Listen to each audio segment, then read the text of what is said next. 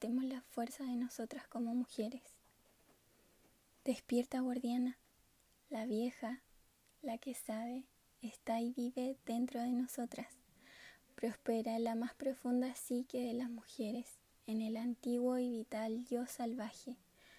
Su hogar es aquel lugar donde se mezclan la mente y el instinto, el lugar donde la vida profunda de una mujer es el fundamento de su vida corriente.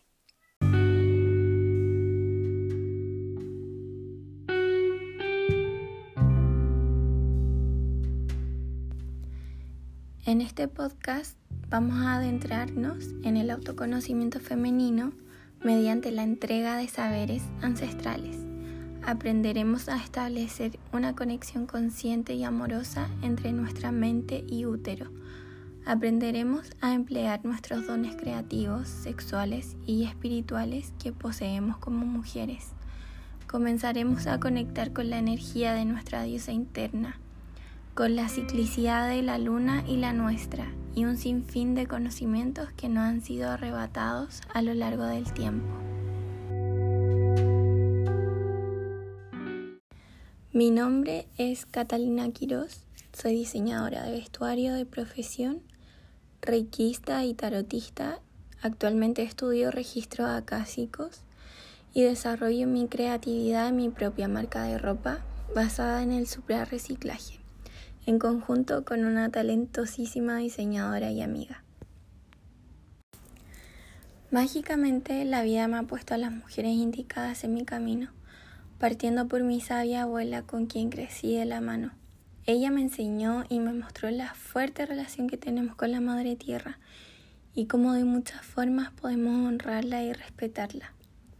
Por otro lado, mi madre me mostró la fuerza que poseemos, el fuego creador y transmutador en tiempo perfecto llegué a las manos mágicas de mi maestra, a quien admiro mucho por todo su infinito conocimiento y la fuerza vital que pone en todos sus talleres para que más mujeres conectemos con nuestra intuición y poder sanador. Y así podría extenderme infinito con toda mi tribu y todos los saberes que ellas poseen y que observo, y de los que aprendo cada día, y de los que están perfectamente alineados a sus propósitos de vida. En el periodo de mi vida en el cual estaba desarrollando mi proyecto de título, conecté con el ciclo menstrual femenino y su poderoso proceso creativo. Y no solo como algo fisiológico, sino que psicológico y espiritual también.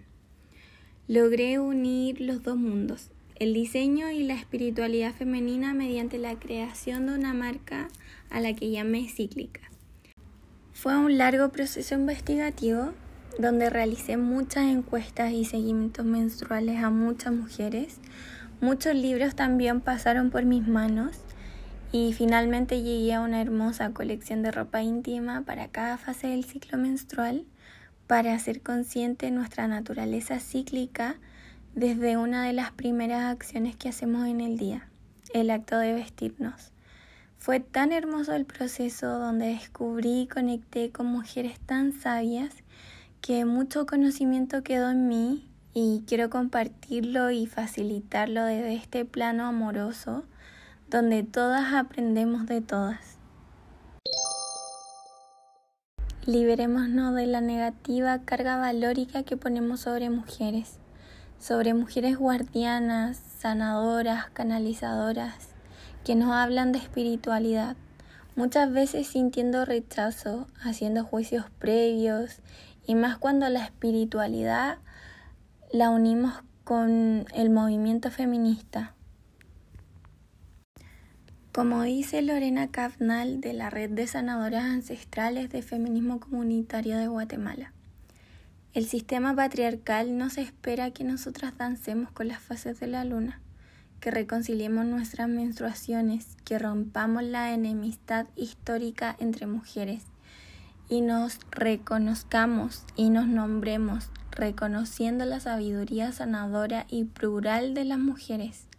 Sanarnos es un acto personal y político y pasa por recuperar el territorio cuerpo con el territorio tierra, como una hermosa posibilidad para la vida Y sanarnos también es una apuesta feminista. Ella dice, sanando tú, sano yo. Y sanando yo, sanas tú.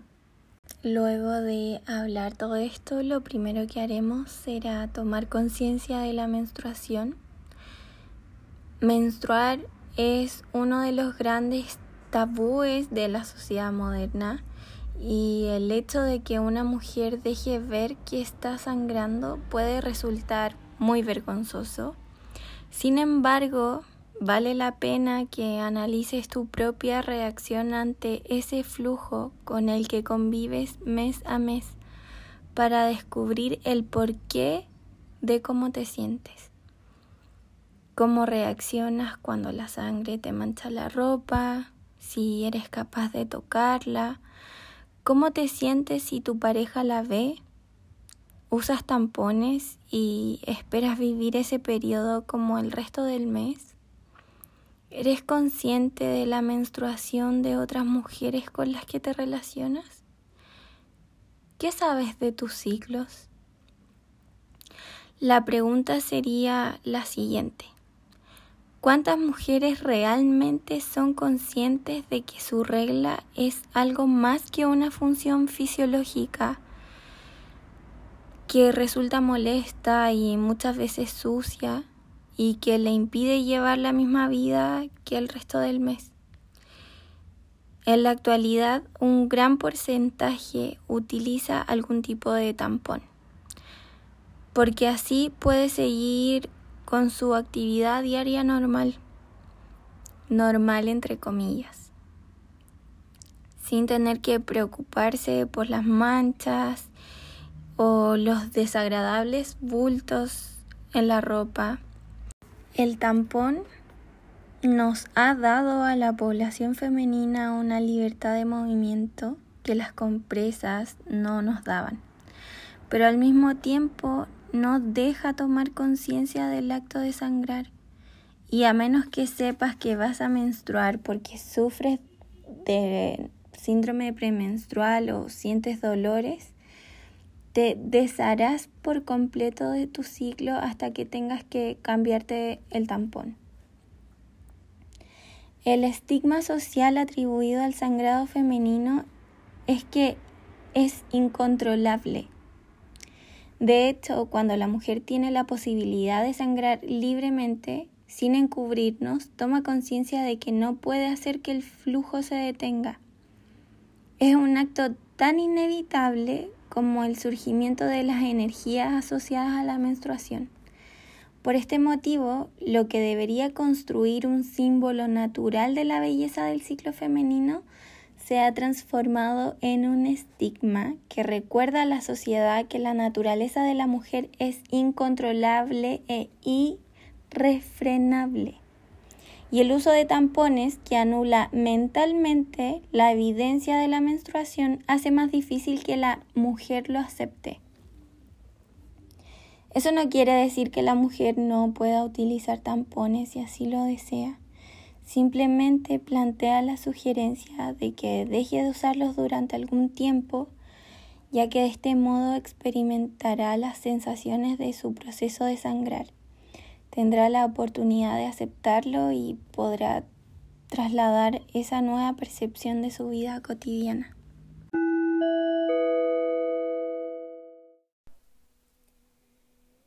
El primer ejercicio que haremos es para que consigas entender mejor los cambios que se producen en tu ciclicidad. Para eso realizaremos un diagrama lunar y lo haremos en una libreta que sea solamente para esto. Vamos a dibujar un gran círculo. Vas a dividir su perímetro en tantas partes como días tenga tu ciclo menstrual. Y luego traza líneas que se prolonguen hasta el centro del círculo. En la parte exterior marca las fechas y en el interior el número que indique el día del ciclo en el que te encuentras. En los sectores que corresponda, dibuja las diferentes fases de la luna. Examina tu información diaria y apunta los siguientes detalles en forma resumida y junto al sector que corresponda. Por ejemplo, Anotaremos primero nuestro nivel de energía, dinámico, sociable, bajo o nulo. Anotaremos también nuestras emociones, como tranquilidad, armonía, enfado, irritabilidad, instintos maternales, intuición, incluso facultades psíquicas.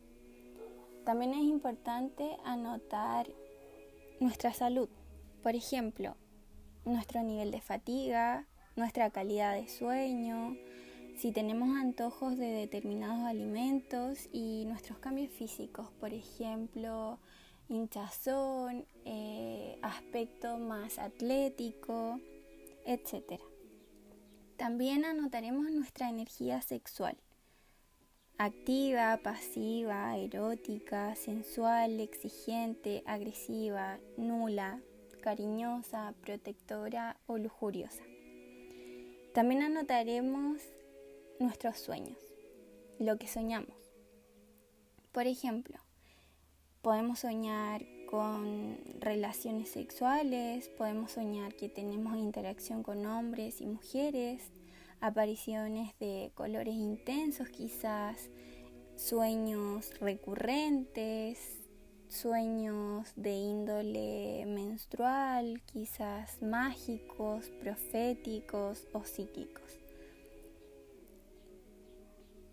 Y también anotaremos manifestaciones externas por ejemplo, nuestros niveles de creatividad, eh, actividades deportivas, si sentimos más confianza, eh, capacidad organizativa, concentración, facultad para enfrentar diferentes situaciones y nuestra forma de vestir también es importante anotarla.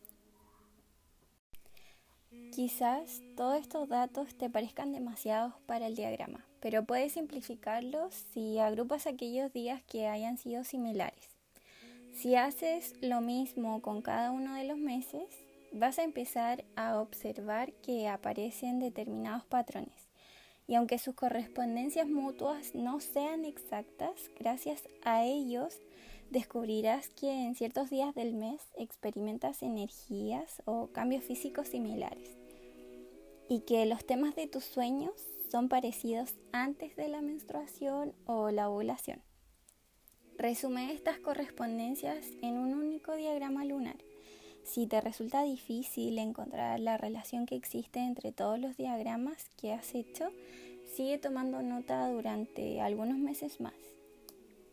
Las anotaciones de tu diario y los diagramas lunares tienen como finalidad ponerte en contacto con tu ciclo a través de los años.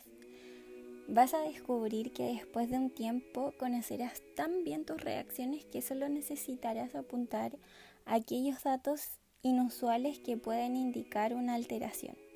Con el paso de los meses, además de notar similitudes respecto al día del ciclo en que se producen los cambios físicos, también observarás fases en las que se repiten determinadas energías emocionales, creativas y sexuales.